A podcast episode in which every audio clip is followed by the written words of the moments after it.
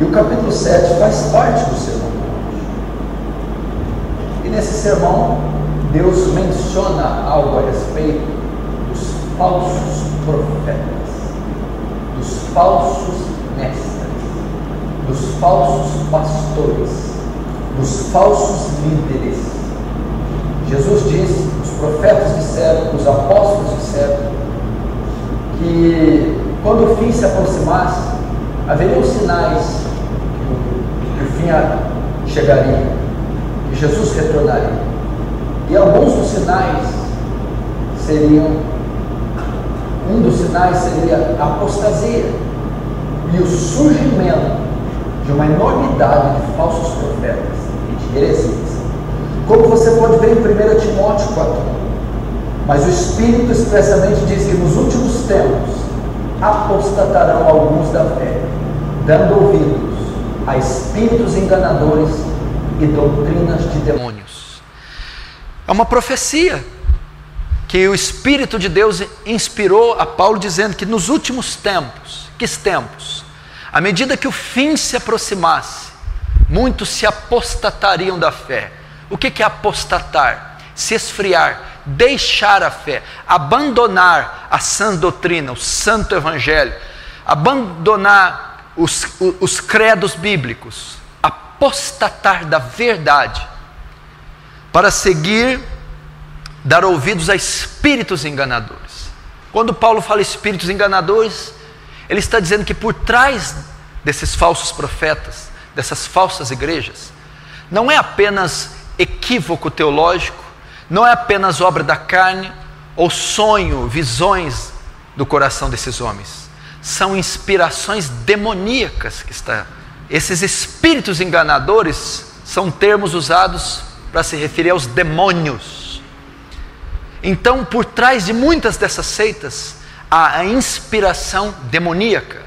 Eles iriam se apostatar, deixar a fé salvífica, para dar ouvido a espíritos enganadores e doutrinas de demônios. Muitas coisas que você vê na TV, esse curandeirismo, esse charlatanismo, essa doutrina, essas teologias contemporâneas, esse movimento de confissão positiva, de curandeirismo, de teologia de prosperidade, de expiação de Cristo feita no inferno, são doutrinas de demônios, inspiradas por demônios, ditadas por demônios, criadas por demônios. E muitos de vocês aqui, ou de vocês que, que vão me assistir, ainda participam disso ou participaram disso um tempo atrás. Creram nisso, se envolveram até o pescoço com essas heresias. Paulo continua ainda na segunda carta de, a Timóteo, capítulo 1, verso 4: Conjuro-te, pois, diante de Deus e do Senhor Jesus Cristo, que há de julgar os vivos e os mortos, na sua vinda e no seu reino, que pregues a palavra, instes a tempo e fora de tempo, redarguas, repreenda, exortes, com toda a longanimidade e doutrina. Por quê? Porque virá o tempo futuro, profecia, vaticínio. Paulo está dizendo, no fim, o que ocorrerá no fim? Virá o tempo que não suportarão a sã doutrina, mas tendo comichão ou coceira nos ouvidos, amontoarão para si doutores conforme as suas concupiscências, desviarão os ouvidos da verdade e se voltarão às fábulas. A primeira parte fala da culpa dos líderes, os falsos profetas. Eles seriam responsáveis por levarem multidões ao engano. A segunda parte diz dos membros. Nem todos os que estão ali naquelas igrejas são vítimas. Nem todos os membros da Igreja Universal do Reino de Deus são vítimas. Da Igreja Mundial do Poder de Deus são vítimas da Igreja Internacional da Graça e de outros ciclos neopentecostais carismáticos, muitos que estão ali querem essas doutrinas. A Bíblia diz que tendo comichão no ouvido, coceira, não suportarão essa doutrina, eles não querem o evangelho da graça, eles não querem a porta estreita, eles não querem a redenção, a expiação que a cruz dá, dando vida eterna. Eles não querem é, é, sair fora do arraial e levar o vitupério de Cristo. Eles não querem essa doutrina. Eles querem amontoar doutores. Eles é que fazem esses doutores. Por exemplo, o Valdomiro Santiago só é quem ele é porque os membros dele o faz ser como ele é. É a demanda, é a procura quem faz o produto. Ele só é o homem que ele é porque há procura. E essas pessoas que procuram têm coceira no ouvido, não querem a verdade, não querem o evangelho dos apóstolos, dos reformadores, dos missionários, o evangelho de Cristo. Então eles amontoam, eles abarrotam o templo, eles é que fazem essas cruzadas, eles é que vão nessas peregrinações, eles que amontoam esses templos. Por quê? Porque eles têm coceira, eles não suportam a cruz, a santificação, a justificação pela fé. Eles querem ou eles querem ouvir sobre prosperidade, eles querem cura, eles querem paz e felicidade. Então eles amontoam, formam, a busca deles, a, a busca deles, a procura deles faz a demanda, faz o líderes. Então eles amontou para si doutores, segundo suas próprias concupiscências, seus próprios desejos carnais. Na verdade, o que é, é, é, esses falsos profetas pregam? Eles pregam felicidade, prosperidade financeira, cura, enriquecimento e a extinção do sofrimento. Na verdade, eles estão dando o que está em 1 João 2,15. Não ameis o mundo, nem o que é no mundo. Se aquele, aquele que ama o mundo, o amor do Pai não está nele. Porque tudo que é no mundo é concupiscência dos olhos, concupiscência da carne, soberba da vida. É isso que o mundo quer, o ímpio quer. E os falsos profetas oferecem exatamente isso: concupiscência dos olhos, tudo que os seus olhos veem, desejam, aqui né, na igreja, nós te daremos. Tudo que a sua carne almeja, ostentação, opulência, vaidade, beleza, conforto, luxo, nós daremos concupiscência da carne. E soberba da vida, a deidade do homem. Kenneth Reagan, Benihim, ensinam que somos pequenos deuses. Ensinam que temos a mesma natureza de Cristo. Deidade do homem significa o homem querer ser Deus, né? a soberba da vida. E os falsos profetas, é por essa razão que eles têm tanto sucesso. Por essa razão que as igrejas deles estão lotadas templos de mil, dois mil, cinco mil, dez mil, vinte mil, trinta mil pessoas abarrotados dioturnamente. Por quê? Porque o que há no mundo é a concupiscência dos olhos, aquilo que atrai os meus olhos, a concupiscência da carne, aquilo que a minha carne deseja, a soberba da vida, o desejo de independência, de deidade, de superestimar o homem. Isso é que o mundo possui, todo ímpio possui isso. Logo, esse é o carro-chefe dos falsos profetas. Então ele vai atrair aquilo que está plantado no coração do ímpio, os desejos carnais. São essas as promessas dos falsos profetas. Então ele diz que virá o tempo, o fim, que não suportarão essa doutrina, mas tendo comichão no ouvido, amontoarão para si doutores conforme as suas concupiscências, e desviará, desviarão os ouvidos da verdade, voltando-se às fábulas. Você assiste um, um culto na Igreja Universal do Reino de Deus, são fábulas. Aquilo que o Valdemiro Santiago propaga na TV, fábulas. O que a Joyce Meyer ensina na TV fechada, fábulas. O Benihim, então, ele está caindo em descrédito até entre os hereges. É? As histórias de Peter Pan, Rapunzel, são pequenas perto do que Benihim ensina. Mas as pessoas querem fábulas, querem ser enganadas, querem acreditar em mentiras, porque elas têm comichão no ouvido e, e se recusa a ouvir as sãs doutrinas. Então, apesar de ser muito triste, é profético. É profético. À medida que o fim se aproxima, isso ocorrerá e ocorrerá em maior grau, em mais intensidade. Pedro também vaticinou, segundo a Pedro 2, 1 a 3. E também, escute isso aqui. Segunda carta do apóstolo Pedro, capítulo 2, verso 1 a 3. E também, houve entre o povo falsos profetas, como entre vós haverá, o verbo haver no, no futuro, haverá, fim. À medida que o fim se aproxima, haverá explosão, surgimento de falsos profetas. Haverá também falsos doutores que introduzirão encobertamente heresias de perdição e negarão o Senhor que os resgatou, trazendo sobre si mesmos repentina perdição. E muitos seguirão as suas dissoluções. As igrejas dos falsos profetas são pequenas ou grandes? São poucos ou muitos que o seguem? Cumprindo a profecia. E muitos seguirão suas dissoluções, pelos quais será blasfemado o caminho da verdade, o Evangelho. E por avareza farão de vós negócio, por palavra fingida. Você conhece alguma igreja que faz uso da fé para enriquecer? Alguém conhece? Olha o que Pedro falou há dois mil anos atrás.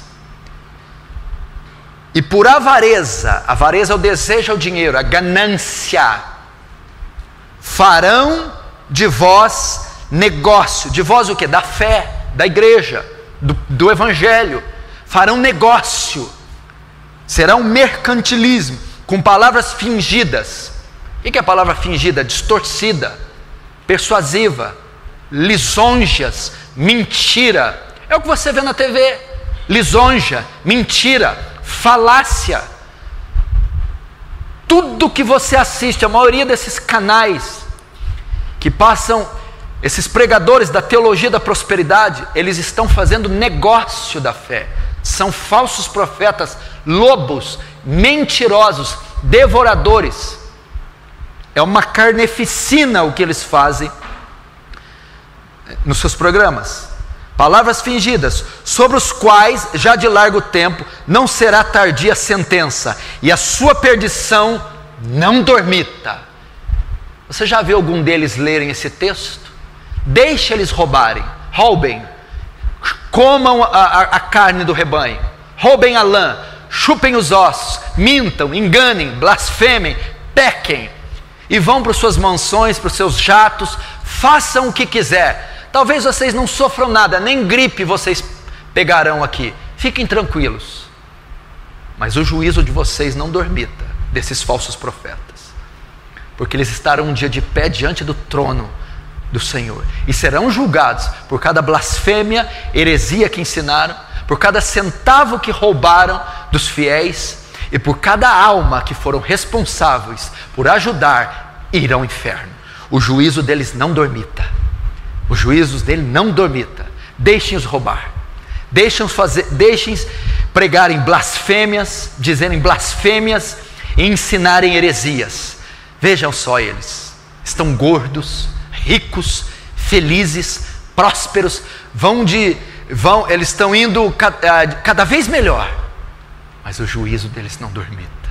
O guarda de Israel há de julgar tudo isso. Então, estava aqui nas profecias. É, é um cumprimento profético. E a Bíblia diz como eles vêm: acautelai-vos, porque eles vêm, eles se apresentam disfarçado em ovelhas, mas por dentro, dentro são lobos. Há um disfarce. Parece ser bíblico, parece ser bom, parece que está curando gente. As pessoas sobem para dar testemunho, e a maioria são testemunhos falsos, comprados, mentirosos, porque Deus não opera nessas igrejas. Deus, o Espírito de Deus não está fluindo em abundância, onde há crime, mentira, adultério, é, roubo, é, heresias. O Espírito de Deus não tem parte com isso. Então são testemunhos mentirosos. Pode haver que Deus, pode, pode ser que Deus alcance alguma alma perdida pela misericórdia dele. Mas se Deus alcançar essa alma, logo, logo ela sairá de lá.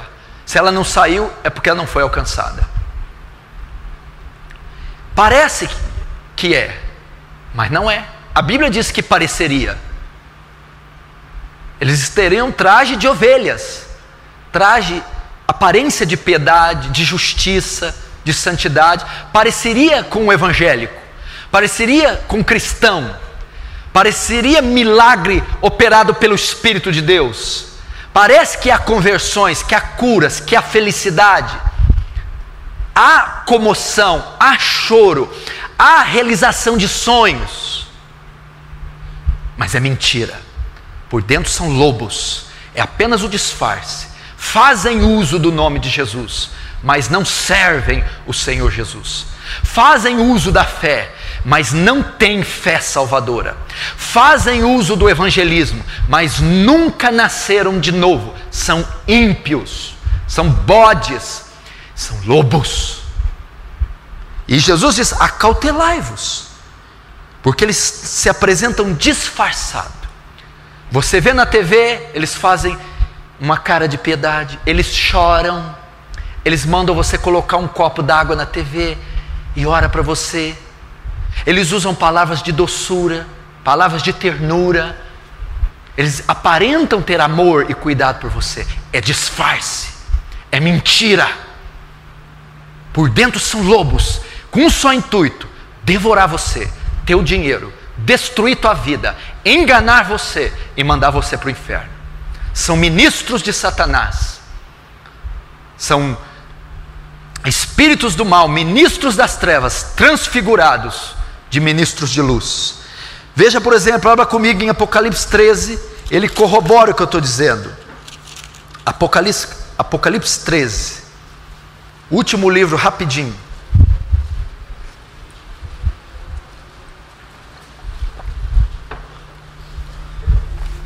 Apocalipse 13, verso 11, diz assim: Apocalipse 13, verso 11: Vi ainda outra besta emergir da terra, possuía dois chifres, parecendo cordeiro, mas falava como dragão.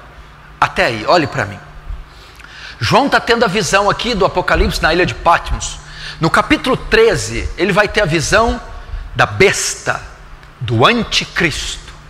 Ele vê a primeira besta que surge do mar. A segunda besta, ele vê surgindo da terra. A primeira besta pode ser um sistema militar que vai ter como seu cabeça o anticristo. A segunda besta, a, a interpretação que pode ser, é uma figura religiosa. E ele dá características dela aqui, é a mesma característica dos, dos falsos profetas. Vi outra besta emergir da terra, que possuía dois chifres, parecendo um cordeiro. Parecia cordeiro. O que, que é cordeiro? Qual que é o, quem é o símbolo do cordeiro na Bíblia? Cristo. Parecia cristão. Parecia evangélico. Parecia pio parecia sacro, mas quando falava, falava como dragão.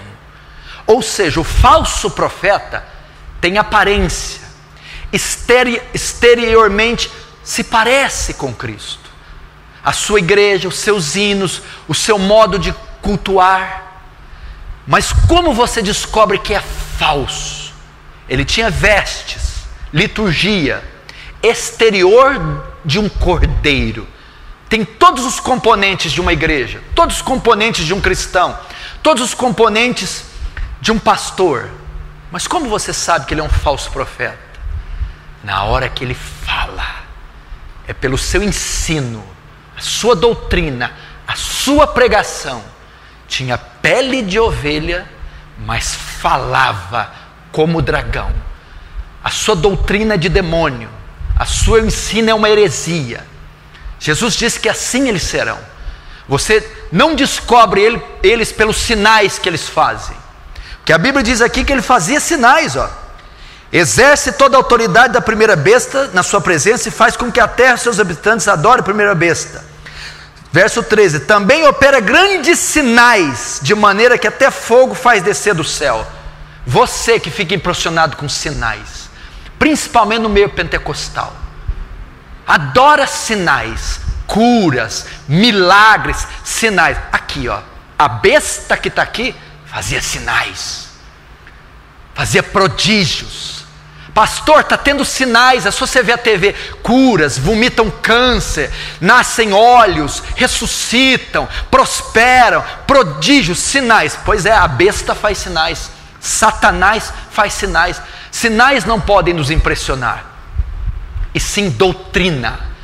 Parecia cordeiro, tinha vestes de cordeiro, fazia prodígios e sinais como cordeiro, mas hora que abria a boca, era um dragão.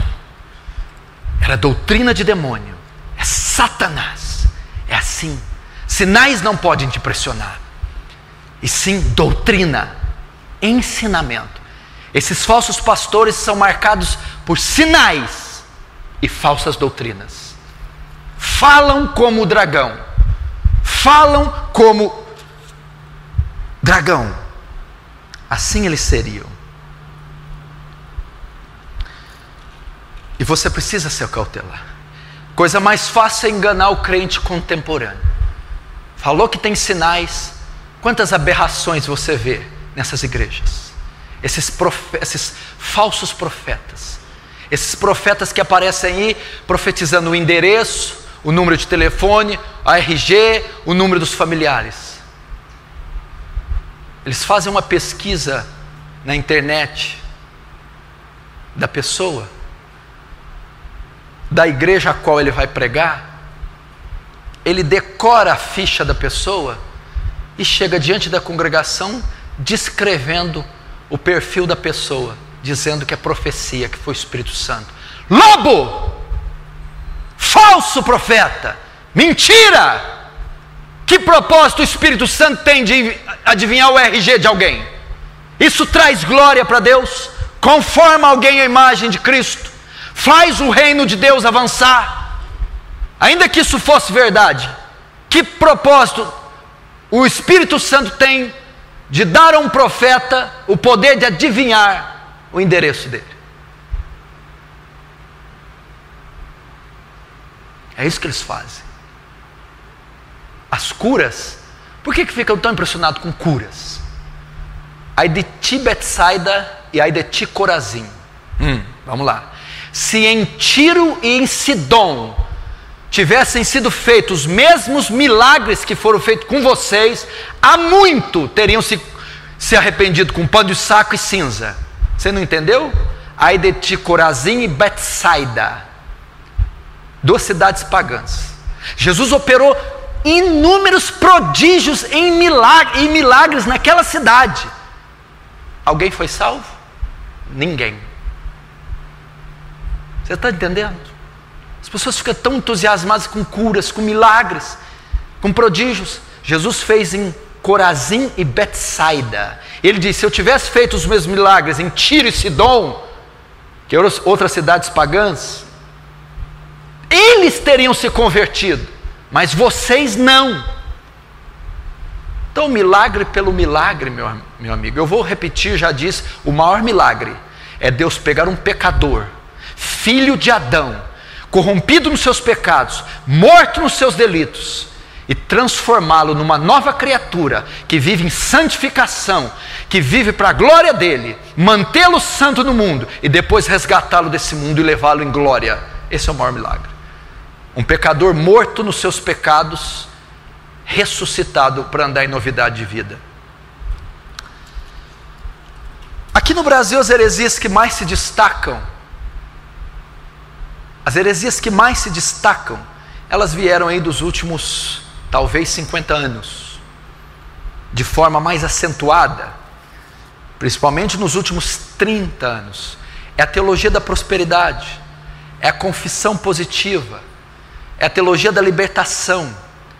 Esse é o carro-chefe que foi trazido para o Brasil através de Kenneth Reagan e até hoje perdura até hoje está infestado, tem infestado a nação brasileira.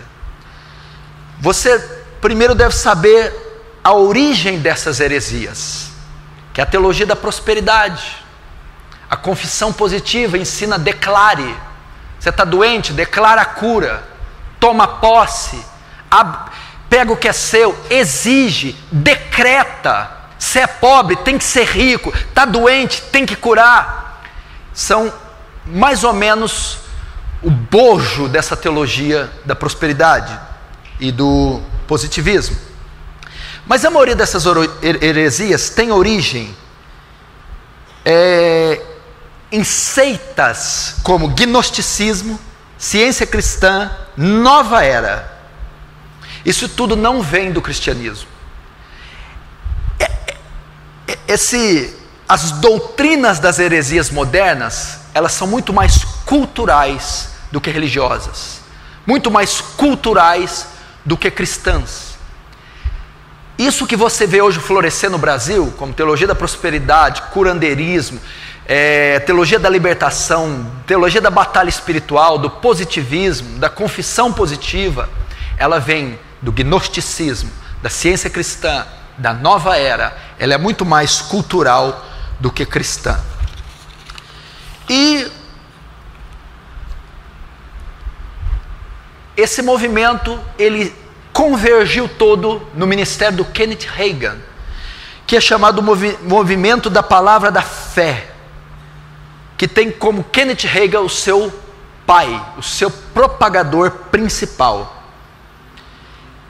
Esse movimento da palavra da fé, que é de onde origina-se a vasta maioria das heresias do Brasil, ela tem o seu nascimento no século XIX, através de um homem chamado Phineas Kimby.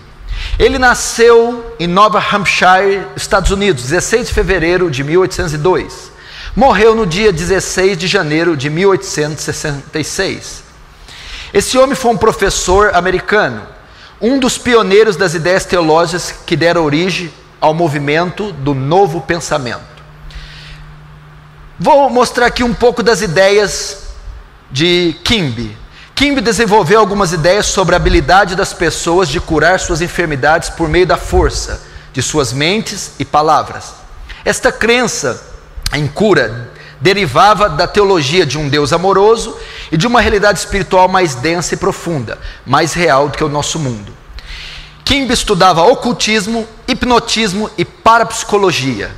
Então, eu estou dizendo da onde nasceu o movimento de fé de Kenneth Reagan Primeiro começou nesse homem, num americano chamado Phineas Kimby. O que ele cria? Quais doutrinas ele sustentava, para você ter uma ideia? Kimby cria que tudo que você pensa, tudo que você fala, você atrai essas coisas para você. Tudo que você declara pode vir à existência. Uma das principais influenciadas por, ela, por ele foi Mary Baker Eddy, que foi a fundadora das ciências cristãs. Ela estudou com ele por, te, por um tempo e foi curada por ele. Ela ficou tão impressionada com a cura e com os ensinamentos dele que ela adotou muitas das suas, muitas das suas ideias. E quando ela cria a ciência cristã, ela usa no seu pano de fundo muitas das doutrinas de Kimby. O que, em, em, em, suma, ensina a ciência cristã? Elas negam as enfermidades ou coisas más. Elas não confessam doenças ou tragédias. Sempre confessam bênçãos.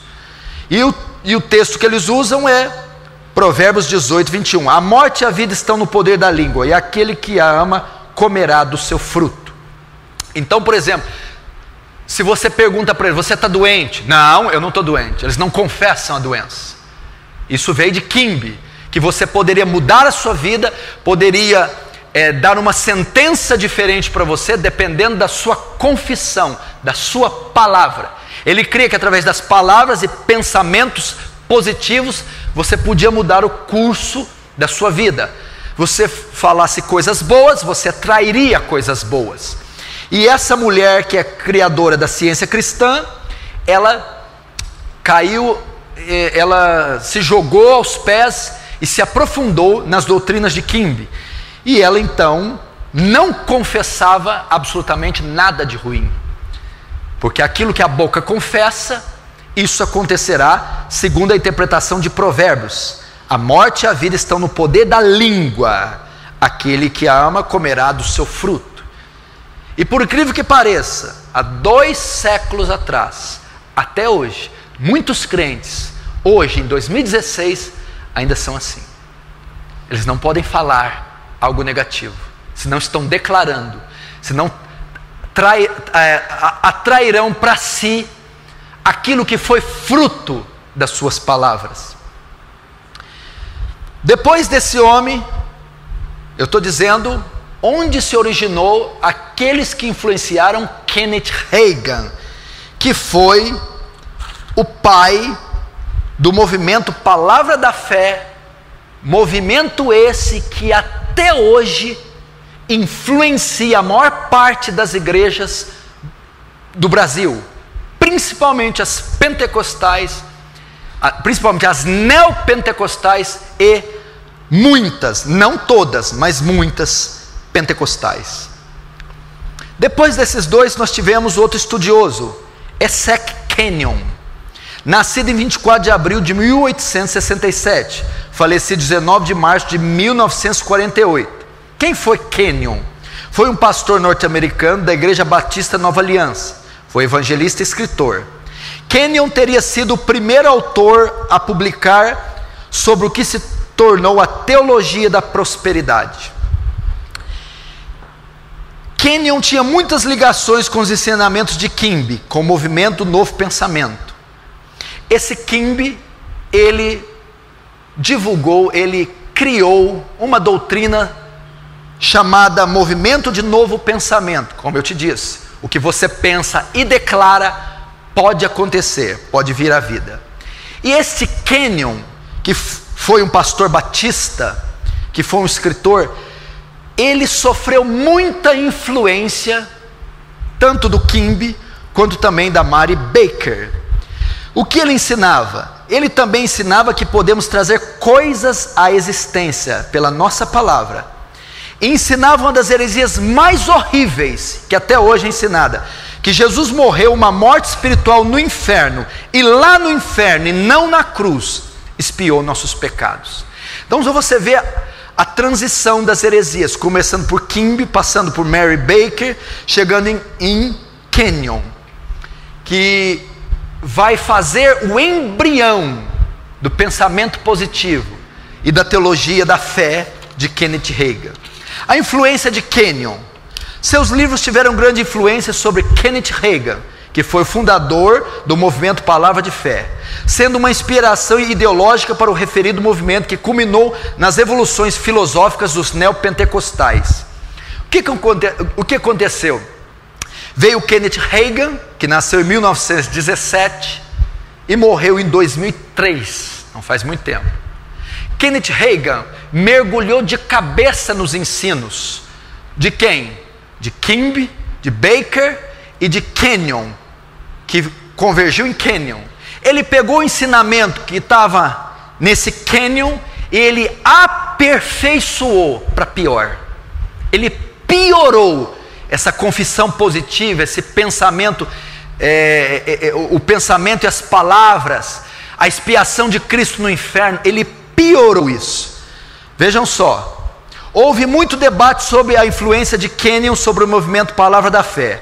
Alguns críticos, incluindo Dr.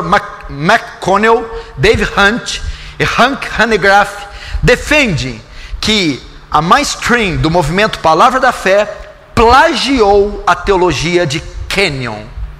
Ou seja, Kenneth Reagan, que é o criador do movimento Palavra da Fé, que até hoje influencia hereticamente o Brasil, ele plagiou os ensinos de Kenyon, que foi influenciado por Baker e por Kimby.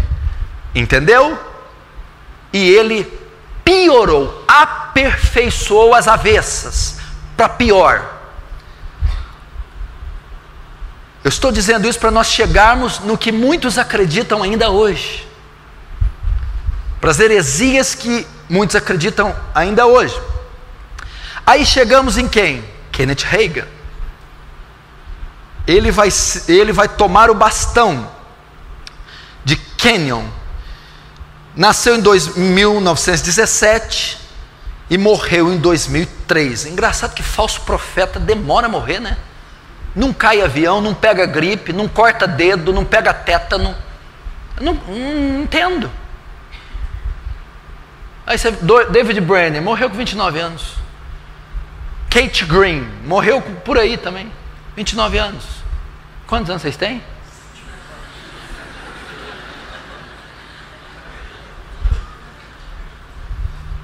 Quer viver muito? Vira falso profeta. Não, não vira não. Kenneth Reagan, então, 1917, morreu em 2003. Ele foi o fundador, o pai do movimento Palavra da Fé. Eles então pegaram os ensinamentos desse antepassado e os pioraram. A grande parte dos ensinamentos de Reagan vem daquilo que a maioria dos falsos profetas também dizem. Foram revelações dadas pelo próprio Deus. Essa confusão abominável que está no Brasil, em termos teológicos, as aberrações teológicas que você vê no Brasil, a teologia da prosperidade, todo essa, essa, esse pandemônio cristão, tudo isso veio do pai deles, Kenneth Reagan. Teologia da prosperidade, Kenneth Reagan. Confissão positiva, Kenneth Reagan. Batalha espiritual, Kenneth Reagan. Veio dele. E da onde se originaram a maioria das doutrinas de Kenneth Reagan? Foram oriundas dos ensinamentos de Kenyon e das visões que ele teve de Deus. É engraçado você notar que a maioria dos falsos profetas não baseia o seu ministério, não fundamenta, não funda as suas igrejas baseado nas escrituras, e sim em revelações pessoais que eles tiveram de Deus, de Jesus ou de um anjo. Você pega Joseph Smith, como que ele escreveu o livro dos Mormons, o fundador do mormonismo. Foi porque ele teve a revelação de um anjo. Você pega tantos outros falsos profetas, Benihim, diz ter falado várias vezes com Cristo, com o anjo, e até ter visto o Espírito Santo de forma corpórea. Kenneth Reagan fundamenta nisso. Reagan afirma que Jesus apareceu a ele fisicamente pelo menos oito vezes. R.R. Soares é o maior propagador do ministério de Kenneth Reagan no Brasil. Esses livros na década de 80, 90 venderam aos montões. Milhares de cristãos em todo o Brasil possuíam na sua estante livros do Kenneth Reagan. O evangelicalismo brasileiro foi influenciadíssimo pelas doutrinas de Kenneth Reagan. E Kenneth Reagan fundamentou seu ministério em quê? Em hereges, em seitas e em visões mentirosas.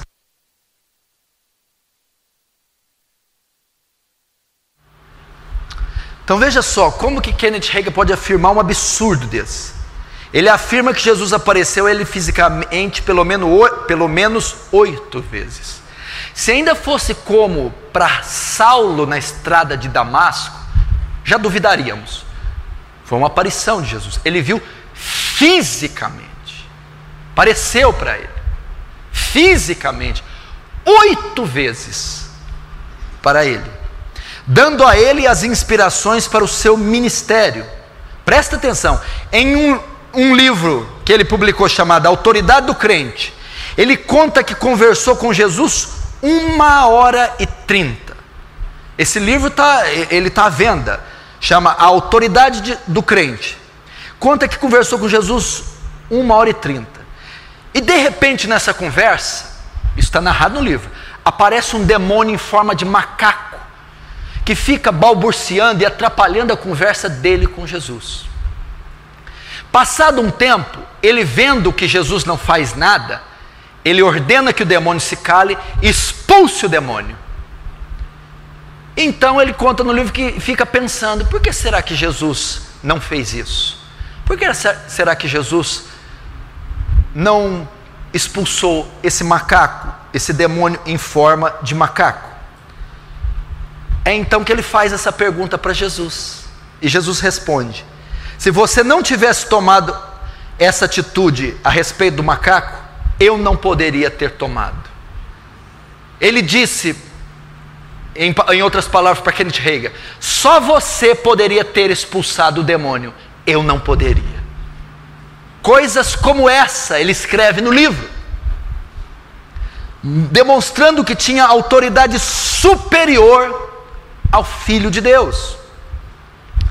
Benihim, a nação brasileira até hoje bebe das doutrinas de Benihim. Talvez o livro evangélico mais vendido no Brasil foi o livro Bom Dia Espírito Santo Benihim. Benihim é, estava no Brasil, se, se eu não me engano, no ano passado ou em 2014. Vem constantemente ao Brasil fazer eventos no meio pentecostal e neopentecostal. Benihim, em uma pregação, afirmou que Jesus ia aparecer em Nairobi, Quênia, para ele fisicamente. Ele ia fazendo uma, uma cruzada em Nairobi, Quênia. E ele disse que Jesus ia aparecer para ele fisicamente. E quando ele está pregando, diz aos ouvintes: Nós temos uma grande possibilidade de voltar de Quênia, tendo imagens filmadas de Jesus no púlpito, materializado fisicamente. Dentre as heresias de Benihim, porque Benihim também é o desdobramento da confissão positiva de Kimby, de Kenyon e de Baker, que foi toda convergida e aperfeiçoada para pior em Kenneth Reagan. Foi também influenciado por Reagan, Benihim. Benihim já ensinou as nove pessoas da Trindade, para você ter uma ideia. Nove pessoas da Trindade.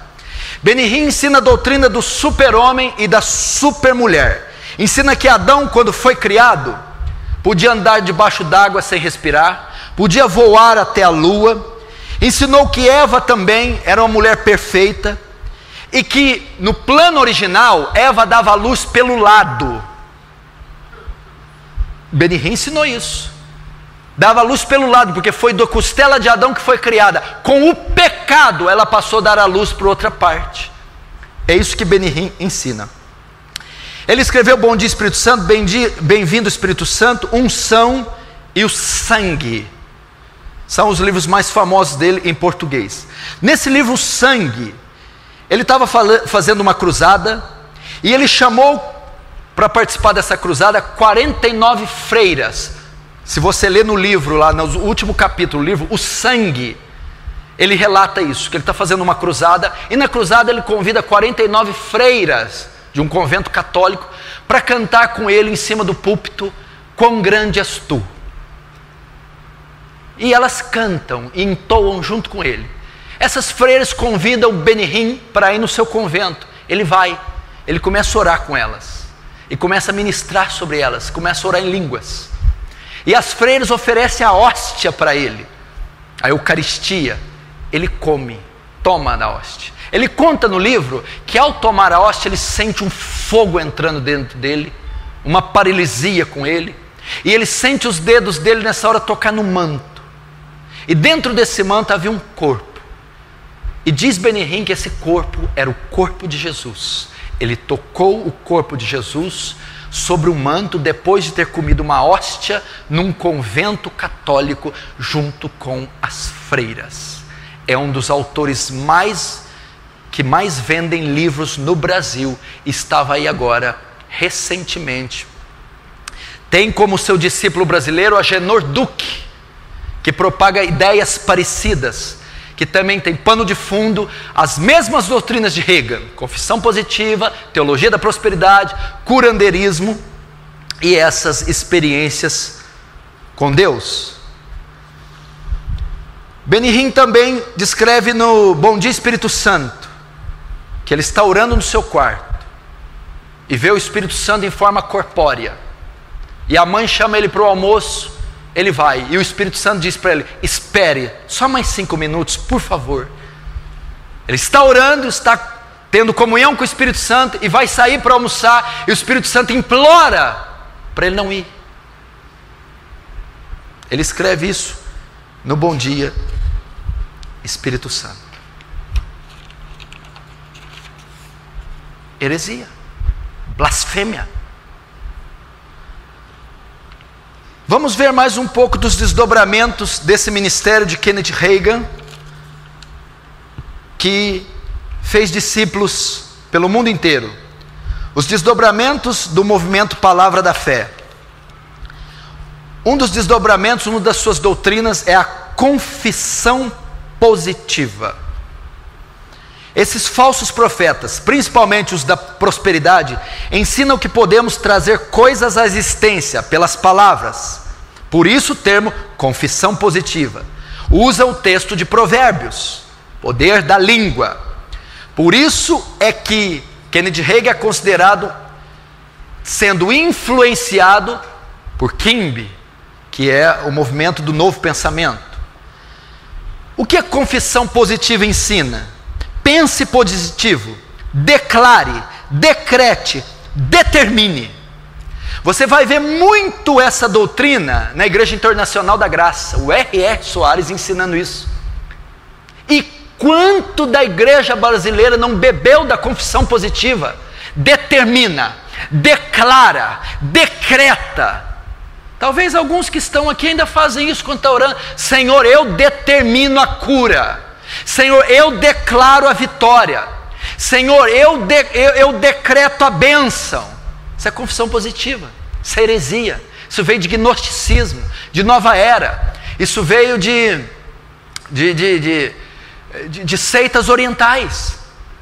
Isso não é evangélico, isso não é bíblico. Parece até uma forma nova de Gênesis capítulo 1.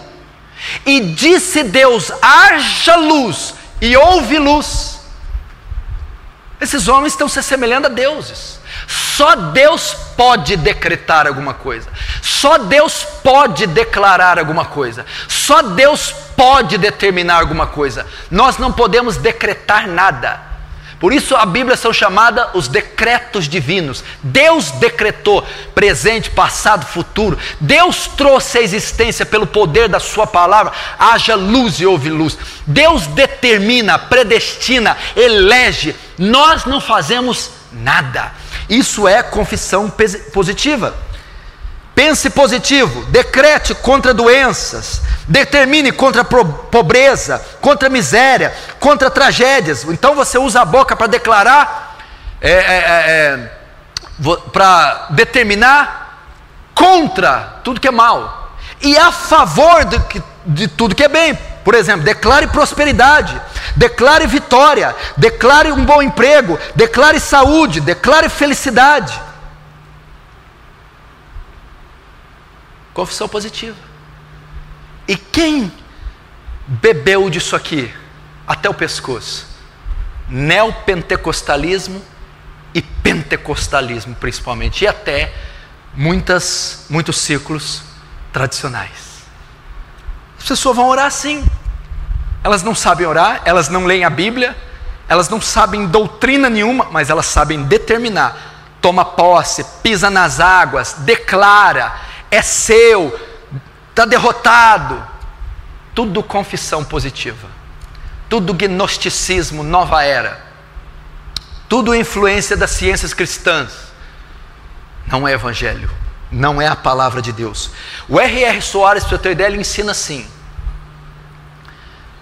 você jamais pode colocar na sua oração, Senhor, se for da tua vontade. Se você orar e colocar se for da tua vontade, você já decretou a derrota. Heresia, blasfêmia. Pai nosso que estais no céu, santificado seja o vosso nome, venha nosso vosso reino, seja feita a tua vontade, assim na terra como no céu. Ele disse que você não pode falar isso, porque quando você diz, Senhor, faz a tua vontade, é falta de fé, você está descrendo. Você tem que determinar. Eles, o RR chega a ensinar que você tem que exigir de Deus, pressionar Deus, pôr Deus na parede. Declara a cura, declara a bênção, declara a vitória. Quem ensina isso? Edir Macedo, R.S. Soares, Benny Hinn, Kenneth Reagan, Kenneth Copeland, Copeland Joe Austin, Joyce Meyer, os apóstolos modernos, apóstolo César Augusto, apóstolo René Terranova, apóstolo eh, Estevão Hernandes e outros pequenos apóstolos. Todos estão até o pescoço da confissão positiva. Declare. Pra você ter uma ideia, Joe Austin, um pastor norte-americano, ele disse: Sabe por que Deus deixou Zacarias, pai de João Batista, mudo? Vocês não vão acreditar o que ele falou. Lembra-se que o anjo foi dar a nova de, a, a ele que a esposa dele ia conceber e dar um filho varão, João Batista. E ele duvidou, disse que já estava velho. A Bíblia diz que o Senhor fez com que ele ficasse mudo e voltasse a falar só com o menino nascesse. Joe Olsen diz por que fez isso. Sabe por que Deus deixou Zacarias, pai de João Batista, mudo? Foi porque as palavras negativas de Zacarias iriam mudar os planos de Deus. Para evitar que, que Zacarias confessasse algo negativo, Deus deixa ele mudo porque as palavras do homem têm poder, e se ele falasse algo contrário, poderia mudar a vontade de Deus e impedir a vontade de Deus de se cumprir, pelo poder que as palavras têm. Ou seja, as palavras do homem, esse movimento em cima, ensina, são tão poderosas que tem mais poder do que a vontade de Deus. Soberania de Deus não existe. Joe Osteen, um dos maiores falsos profetas em vigência. Joyce Meyer, olha o título de um livro dela. Tem programas na TV dublados no Brasil. Falso profeta. O título de um livro dela: Mude suas palavras e mude sua vida. Confissão positiva. Declara, decreta, determina e muda sua vida. Onde está a fé aqui? Onde está a dependência de Deus? Onde está a soberania de Deus? Nós não decretamos nada, não determinamos nada. Nós nos humilhamos como pecadores e Deus opera por sua graça. E Ele pode responder uma oração ou não. Ou não. Outra doutrina desse movimento, desse movimento da fé, de Kenneth Reagan, Quantos estão entendendo disso? Outra doutrina desse movimento, palavra da fé, doutrina dos pequenos deuses.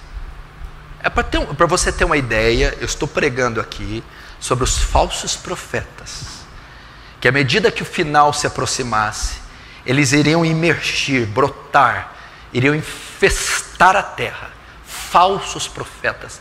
Eles não são convertidos, eles não são salvos, eles não têm o Espírito de Deus, eles só têm uma função: enganar, falsificar a fé, distorcer a graça, prostituir o Evangelho. E eu entrei num, numa raiz, numa vertente dos falsos profetas, que talvez é a mais forte, a teologia da prosperidade a confissão positiva, que teve como seu pai Kenneth Reagan, um dos maiores influenciadores da doutrina da igreja brasileira. E outra dessas falsas doutrinas, doutrina dos pequenos deuses. Eu ouvi isso há 14 anos atrás, em uma igreja que eu congreguei. Eu ouvi que eu era um pequeno Deus. Eu sei disso aqui, eu aprendi isso aqui. Eles ensinam que se você é cristão, você é um pequeno Deus. Um pastor americano chamado Creflo Dollar, olha o nome dele, pastor norte-americano, afirmou, ele comentou sobre Gênesis 1, 26, 27. Façamos o homem a nossa imagem e semelhança. Olha o comentário que Creflo Dollar diz: Cada animal foi criado segundo a sua espécie, na criação. O ajuntamento deles resultaria em um animal da mesma espécie, não é isso? Animais da mesma espécie produz seres da mesma espécie. Olha onde ele foi para fundamentar a doutrina dos pequenos deuses. Cavalo com cavalo, quando se juntam, vão ter, é, vai, vai nascer dali um, um animal da mesma espécie, um cavalo. Cachorro com cachorro se ajuntam, vão reproduzir um animal da mesma espécie, outro cachorro. Olha o que ele vai dizer. Quando a Trindade se ajuntou para criar o homem, eles criaram alguém da mesma espécie deles, ou seja, um Deus, um pequeno Deus. Lembra que eu falei? Concupiscência da carne, concupiscência dos olhos, soberba da vida. É o que essas doutrinas ensinam. Confissão positiva. O que, que é isso? Concupiscência da carne. Teologia da prosperidade, concupiscência dos olhos. Está vendo Rolls Royce? Creia que ele é seu. Está vendo a mansão? Creia que ela é sua. Agora, a doutrina dos deuses, do, dos pequenos deuses. Você não é qualquer um, não, meu chapa. Tu é um Deus. Tu manda e desmanda. Tu decreta. Hã? E olha a interpretação falaciosa. Nós somos oriundos da, do conselho da Trindade. Logo, nós temos natureza divina. Eles dizem que Adão foi assim. Adão não era como Deus, não tinha reflexos de Deus. Adão, Adão era uma réplica exata de Deus. Eles ensinam isso. Isaías 42, 8 diz assim: Eu sou o Senhor, este é meu nome. A minha glória, pois, a outrem não darei, nem o meu louvor às imagens de escultura. Ninguém é semelhante ao Senhor. Na Bíblia nós vemos um personagem que quis ser igual a Deus. Quem se lembra quem é? Se deu mal. Satanás. Quis se assemelhar a Deus. Foi expulso e banido do céu sempre. Doutrina dos pequenos deuses. É a mesma de Benihim, que é oriundo, que a doutrina de Benihim é oriunda de Kenneth Hagin, do super-homem, do semideus, do homem que pode tudo. Agora presta atenção, outro, outra doutrina desse movimento Palavra da Fé. E, e não pense você que isso não está na maioria dos púlpitos brasileiros ainda. Está. É a deidade do homem. É o triunfalismo do homem. Meu irmão, hoje o que está dentro dos púlpitos é o humanismo. O que, que é isso? Deus o homem é o centro do culto, o centro do louvor, o centro da pregação, o centro da conferência. O humanismo colocou Deus no centro, junto com essa doutrina dá superpoderes ao homem, os quais ele não tem. A doutrina da queda, olha isso aqui que eles ensinam. Adão era Deus, uma réplica exata de Deus.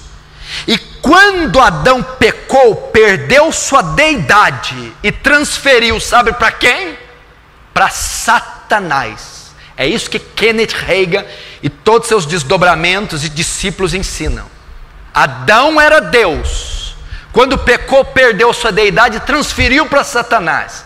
Quando ele transfere para Satanás, Satanás expulsa Deus da terra, do mundo sendo ele o Deus legítimo da terra. Deus então não pode interferir na terra, porque o seu Senhor é Satanás. Nessa ocasião, Deus foi expulso da terra, dando direito legal e controle desse mundo nas mãos do diabo. Satanás é o Deus legítimo desse mundo. E ele se baseia em qual texto? 2 Coríntios 4, 4, dos quais o Deus desse século cegou o entendimento dos incrédulos. Interpretação falaciosa, herética. nos quais o Deus deste século, a palavra século aqui, no grego quer dizer aion, era. Não está dizendo que Satanás é o Deus do cosmos, é o Deus do aion, da era, do sistema. Ele não é Deus da criação, ele não é o Deus legítimo da terra. Ele não é o Deus legítimo dos homens. Ele não é soberano sobre nem ele próprio, nem sobre a si próprio. Satanás. Ele é o Deus do sistema, mas não é o Deus do cosmos. Por isso é importante estudar as línguas no original. Portanto, presta atenção. Quando uma pessoa é salva nesse sistema, ela recupera a sua divindade. Por isso elas querem tomar posse das riquezas e da terra. Por isso o movimento da prosperidade, saúde, do não sofrimento, pois recuperaram aquilo que, segundo eles, Adão possuía, a divindade. Como um Deus pode ficar doente, ser pobre, miserável? No ato de salvação você recupera a deidade de Adão. Então você tem direitos nesta terra. Por isso que a, você está vendo que a, a, a, reação em cadeia, você está vendo os desdobramentos que são é, logicamente ligados um ao outro. É isso que a teologia deles ensina.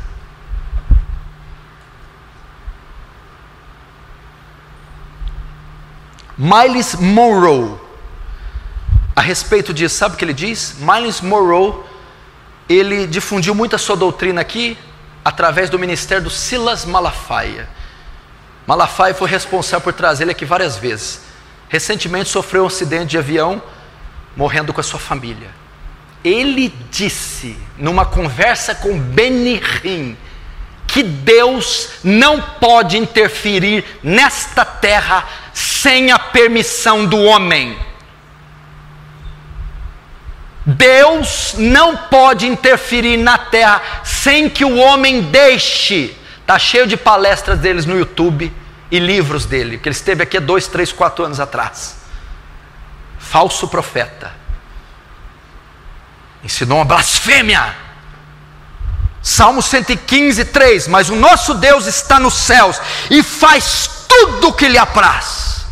Tudo que Deus quer, faz como quer, quando quer, sem pedir permissão para ninguém. O que for contrário a isso é heresia, blasfêmia. Sobre a morte de Jesus na cruz, veja o que eles ensinam. Sobre a morte de Jesus. Esse todos ensinam. Joyce Meyer, Benny Hinn, Joe Oster, Kenneth Copeland, uh, todos esses falsos profetas ensinam. Kenneth Reagan ensinou. Eles ensinam que a morte da, na cruz não foi suficiente para expiar nossos pecados. Ela foi só o início. Jesus teve que descer ao inferno, sofrer, ser atormentado e lá morreu espiritualmente. Lá morreu espiritualmente e perdeu a sua deidade. Ele teve que nascer de novo para pagar nossos pecados.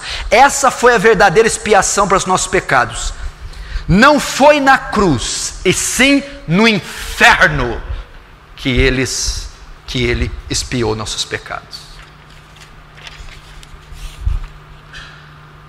Dá para você ler um livro desse? Crer num negócio desse? Todos esses falsos profetas ensinam isso. No Brasil, o maior difusor de Kenneth Reagan, R.S. Soares, aquele que mais publica livros sobre Kenneth Reagan. Valnice Milones era missionária da Convenção Batista Brasileira durante 14 anos em Moçambique. Depois rompeu com a Convenção Batista e bebeu muito dos ensinos de Kenneth Reagan. Voltou ao Brasil e para defender questões judaizantes.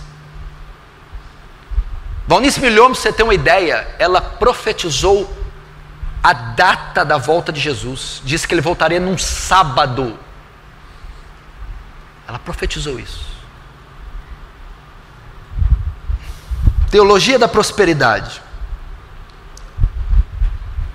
A grande criadora da teologia da prosperidade, a difusora no Brasil, foi a Igreja Universal do Reino de Deus, com o seu bispo Edir Macedo.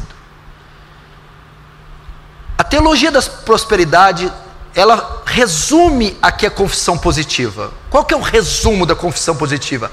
O cristão tem que ser próspero financeiramente e livre de qualquer sofrimento das enfermidades. Esse é o resumo. É crente, não pode ser pobre. É crente, não pode ser doente. É crente, não pode perder o emprego. É crente, não pode sofrer. Esse é, em suma, o pilar principal da confissão positiva. Eles extraem, eles tiram essa ideia de Isaías 53, mas ele foi ferido por nossas transgressões e moído por nossas iniquidades. O castigo que nos traz a paz estava sobre ele, e pelas suas chagas, pisaduras, fomos sarados. Ah lá, ó, a expiação na cruz não garante só perdão dos pecados, mas cura de enfermidade, segundo Isaías 53. Mas não é essa a interpretação. Feridas aqui está falando de pecados. É o que Pedro vai dar, a interpretação está em 1 Pedro 2,24, levando ele mesmo o seu corpo, no seu corpo, os nossos pecados sobre o madeiro, para que mortos pelo pecado pudéssemos viver para a justiça, e pelas suas feridas foste sarado. Sarado do quê? Do pecado. A ferida aqui é iniquidade. Então a expiação não garantiu cura, garantiu perdão dos pecados. Eu creio em cura? Creio. Deus pode curar? Pode. Pode curar em resposta à oração? Pode. Mas ele não disse que ia curar todo mundo. Não disse que a cruz garantiu a saúde de todo mundo. A cruz garantiu a redenção de todo o que crê. Então, esse é o carro-chefe da confissão positiva, propagada pela Igreja Universal de Deus, com, que tem o seu chefe de Macedo. Deus não quer que você sofra. Deus não quer ver ninguém pobre. Deus não quer ver ninguém doente. É a vontade de Deus que todos prosperem, que todos enriqueçam e que todos sejam curados e que ninguém sofra. A máxima da teologia da prosperidade é: exija seus direitos diante de Deus. E aí vai, tem tanta coisa para falar aqui. Paul Yang-Shu. Quem aqui conhece o livro dele, Quarta Dimensão? Ele é pastor da maior igreja do mundo. A igreja dele tem um milhão de membros na Coreia do Sul, mais de um milhão. No seu livro Quarta Dimensão, ele estava orando pedindo para Deus uma escrivaninha, uma cadeira com rodinha e uma bicicleta quando era mais novo. E Deus não respondia. Ele escreve isso no seu livro Quarta Dimensão. Foi então que Deus vem e ele fala assim: Olha, eu não te respondi porque você não é específico. Eu não sei o que você quer, se não é específico, seja específico. Ah, ele então diz: Olha, eu quero a cadeira com rodinha cromada, a bicicleta assim, com um monte de catraca, e a escrivaninha assim, assim, assado. Aí ele recebeu. Então ele diz: quando você for específico, declarar, tudo vai acontecer. Livro Quarta Dimensão. Heresia. Estou terminando. Esses são alguns desdobramentos dessas seitas, dessas heresias. Nós estamos aqui para denunciar esses falsos profetas. Eu só mostrei a ponta do iceberg, só um fio de cabelo do que está aí em nossa nação. Nós não podemos nos calar, nós não podemos assistir eles fazerem isso com a fé.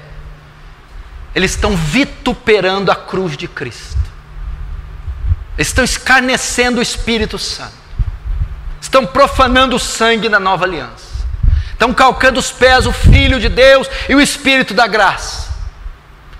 Estão levando multidões para segui-los. Eu vou ler rapidamente o que a Bíblia diz sobre eles. Leia comigo Jeremias 23, por favor. Tenha um pouco de paciência. Jeremias 23.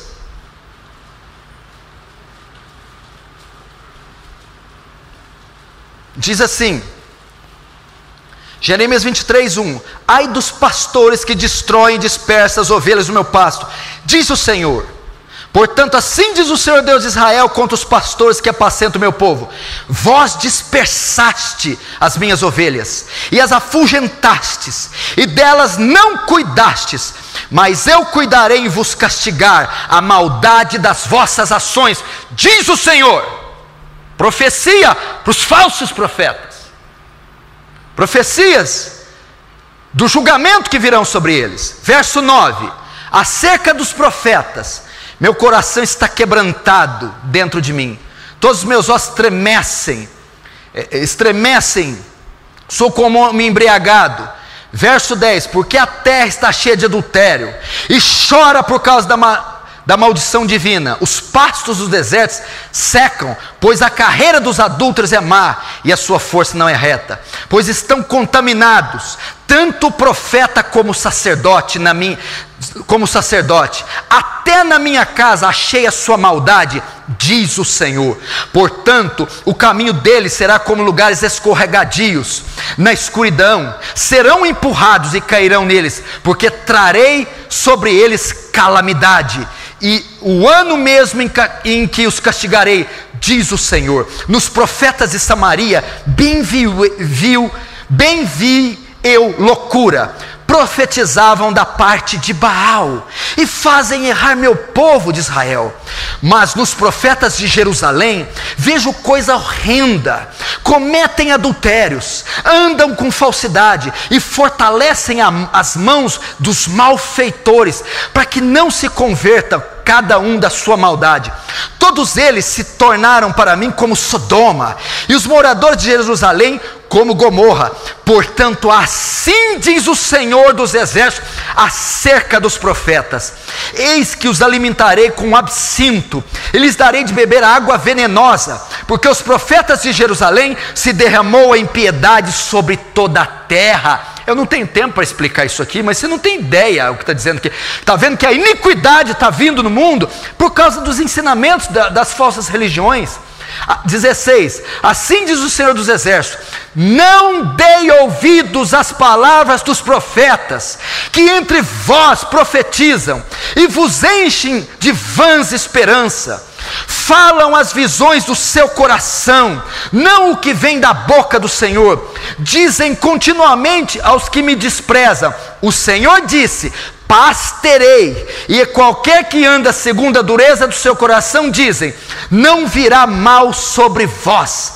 Verso 21: Não mandei esses profetas, todavia eles foram correndo, não lhes falei a eles, contudo profetizaram, mas se tivessem estado no meu conselho, então teriam feito ouvir minhas palavras. Verso 25: Tenho ouvido tenho ouvido o que dizem aqueles profetas proclamando mentiras em meu nome, dizendo: sonhei, sonhei. Até quando sucederá isso no coração dos profetas que proclamam mentira, que proclamam só engano do próprio coração, os quais cuidam em fazer que o meu povo se esqueça Olha só, se esqueça do meu nome pelos seus sonhos que cada um conta ao seu companheiro, assim como seus pais se esqueceram do meu nome por causa de Baal. O profeta que tem um sonho, conte o sonho apenas. Mas aquele em que está a minha palavra, fale a minha palavra com verdade que tem a palha com trigo, diz o Senhor, não é minha palavra, fogo, diz o Senhor, e martelo que esmiuça a penha. Portanto, eis que sou contra esses profetas. Olha o que Deus está dizendo. Jeremias 23 é um tratado para os pastores e líderes falsos de hoje. É para eles essa palavra, é para vocês. É para os falsos profetas. Deus está dizendo o que Ele pensa de vocês, o que Ele acha de vocês, o que Ele vai fazer com vocês. Vocês não ficarão sem juízo, ele virá. Olha o que ele diz, o que ele pensa aqui, no verso uh, 30. Portanto, eis que eu sou contra esses profetas, diz o Senhor, que furtaram minhas palavras, cada um ao seu companheiro. Eis que sou contra esses profetas, diz o Senhor, que prega a sua própria palavra e afirmam: Ele disse Eis que eu sou contra os profetas, eis que sou contra os que profetizam sonhos mentirosos, diz o Senhor, e os e os contam, e com as suas mentiras e leviandades fazem errar meu povo, pois eu não os enviei, nem lhes dei ordem, e também proveito nenhum trouxeram a este povo, diz o Senhor. Você está vendo o que, que Deus acha desse povo? Você acha que não tem isso que está acontecendo na Bíblia? A Bíblia é tão atual, mais atual do que você pensa. Por favor, eu sei que hoje eu passei um pouquinho, mas vale a pena. Isso está sendo gravado, o Brasil inteiro vai assistir isso aqui. Olha para você ter uma ideia o que ele diz. Só mais alguns textos e você vai. Jeremias, depois de Isaías. Jeremias 14. Verso 13, Jeremias 14, verso 13. Então disse eu: Ah, Senhor Deus, eis que os profetas lhe dizem: Não verei espada, nem tereis fome, mas vos darei verdadeira paz neste lugar. Disse-me o Senhor: Os profetas profetizam mentiras em meu nome. Nunca os enviei, nem lhes dei ordem, nem lhes falei. Visão falsa, adivinhação, vaidade e engano do seu íntimo íntimo são o que eles vos profetizam. Portanto, assim diz o Senhor acerca dos profetas, que profetizam em meu nome, sem que eu tenha mandado. Dizem que nem a espada nem a fome haverá nessa terra, pois a espada e a fome serão consumidos estes profetas. É isso que Deus vai fazer com essa geração de líderes. É isso que fará com esses profetas. Veja rapidamente agora em Amós. Melhor, Isaías capítulo 1. Veja o que ele acha do culto. Você quer saber o que Deus acha desses congressos? A maioria deles, liderada por esses falsos crentes. Pois Deus vai dizer o que ele, como ele vê os cultos atuais, os congressos atuais, os cantores, os shows gospel, os ajuntamentos gospels modernos. Vamos ver Isaías capítulo 1, verso 10. Ouvi a palavra do Senhor, vós príncipes de Sodoma, prestai ouvidos à lei do nosso Deus, vós povo de Gomorra. De que me serve a minha multidão dos vossos sacrifícios? Isso aqui é culto. Diz o Senhor: Estou farto dos holocaustos de carneiro e da gordura de animais cevados. Não me agrado do sangue de novilhos, nem de cordeiros, nem de bodes. Quando vindes para comparecer perante mim, quem vos requereu só pisar de nu nos meus átrios? É o que ele está dizendo. O que, que adianta louvor, jejum, congresso, se vocês estão cheios de pecado? É o que Deus está dizendo. Não adianta a solenidade, a liturgia, a religiosidade sem um coração. Verso 13: Não continuais a trazer ofertas vãs o incenso para mim é abominação. E também as festas de lua nova, os sábados e a convocação das congregações, não posso suportar a iniquidade associada ao juntamento solene. As vossas festas da lua nova e as vossas solenidades, a minha alma as aborrece, já me, já me são pesadas, estou cansado de as sofrer, pelo que quando estendei as mãos, escondo de vós os meus olhos. Sim, quando multiplicai as vossas orações, não as ouço, porque as vossas mãos estão cheias de sangue. Lavai-vos, purificai-vos, tirai a, tirai a maldade dos vossos atos de diante dos meus olhos. Cessai de fazer o mal, aprendei a fazer o bem, atendei a justiça, repreendei o opressor, defendei o direito do órfão, pleiteai a causa das viúvas. É uma severa repreensão para esse movimento gospel, cultico contemporâneo. Olha o que ele acha do louvor em Amós. Abre Amós, rapidinho. Amós capítulo 5, verso 21. Olha o que diz: Aborreço, desprezo as vossas festas e com as vossas assembléias solenes não tenho nenhum prazer. Ele está dizendo que ele acha do culto contemporâneo, do ajuntamento de bodes, liderado por lobos, o que Deus acha do culto dos falsos profetas.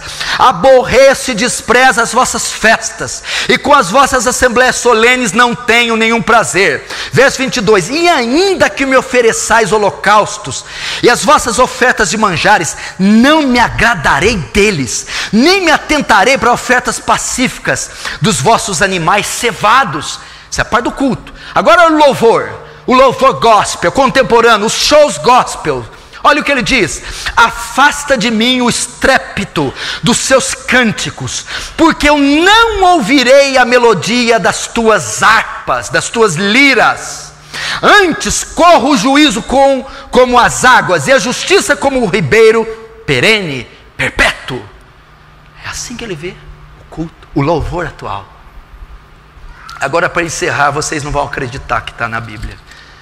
Passa dois livros aí, Miqueias.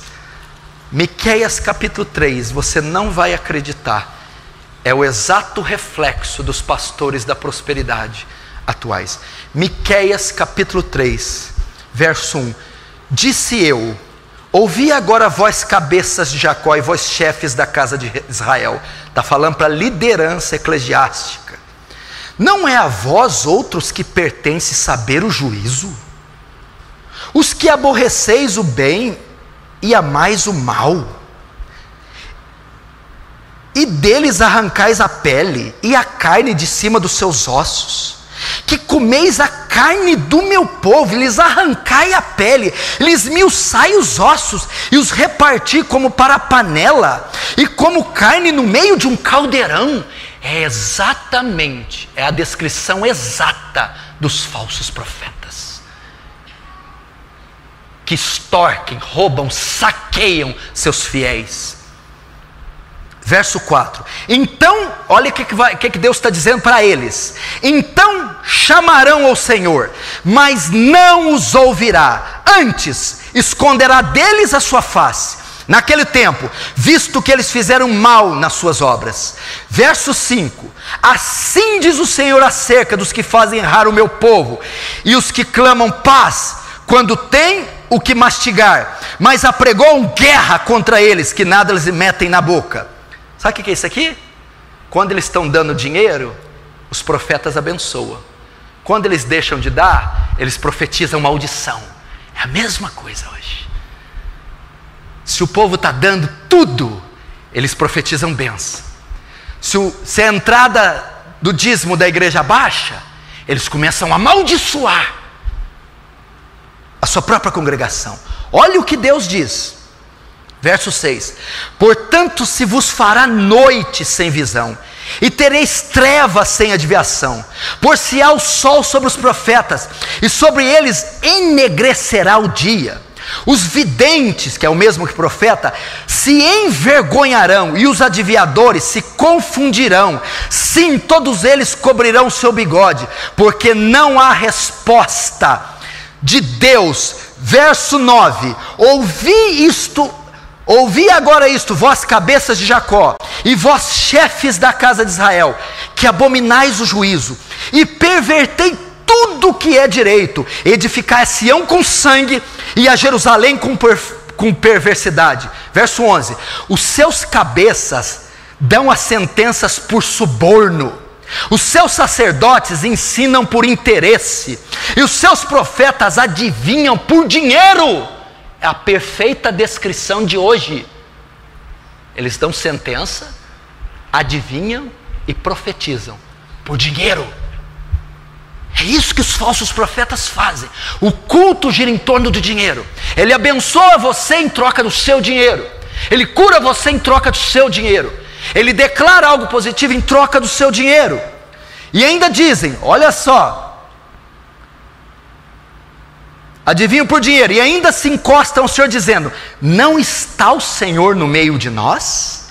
Nenhum mal nos sobrevirá. Portanto, por causa de vós, Sião será lavrada como um campo. Até aí.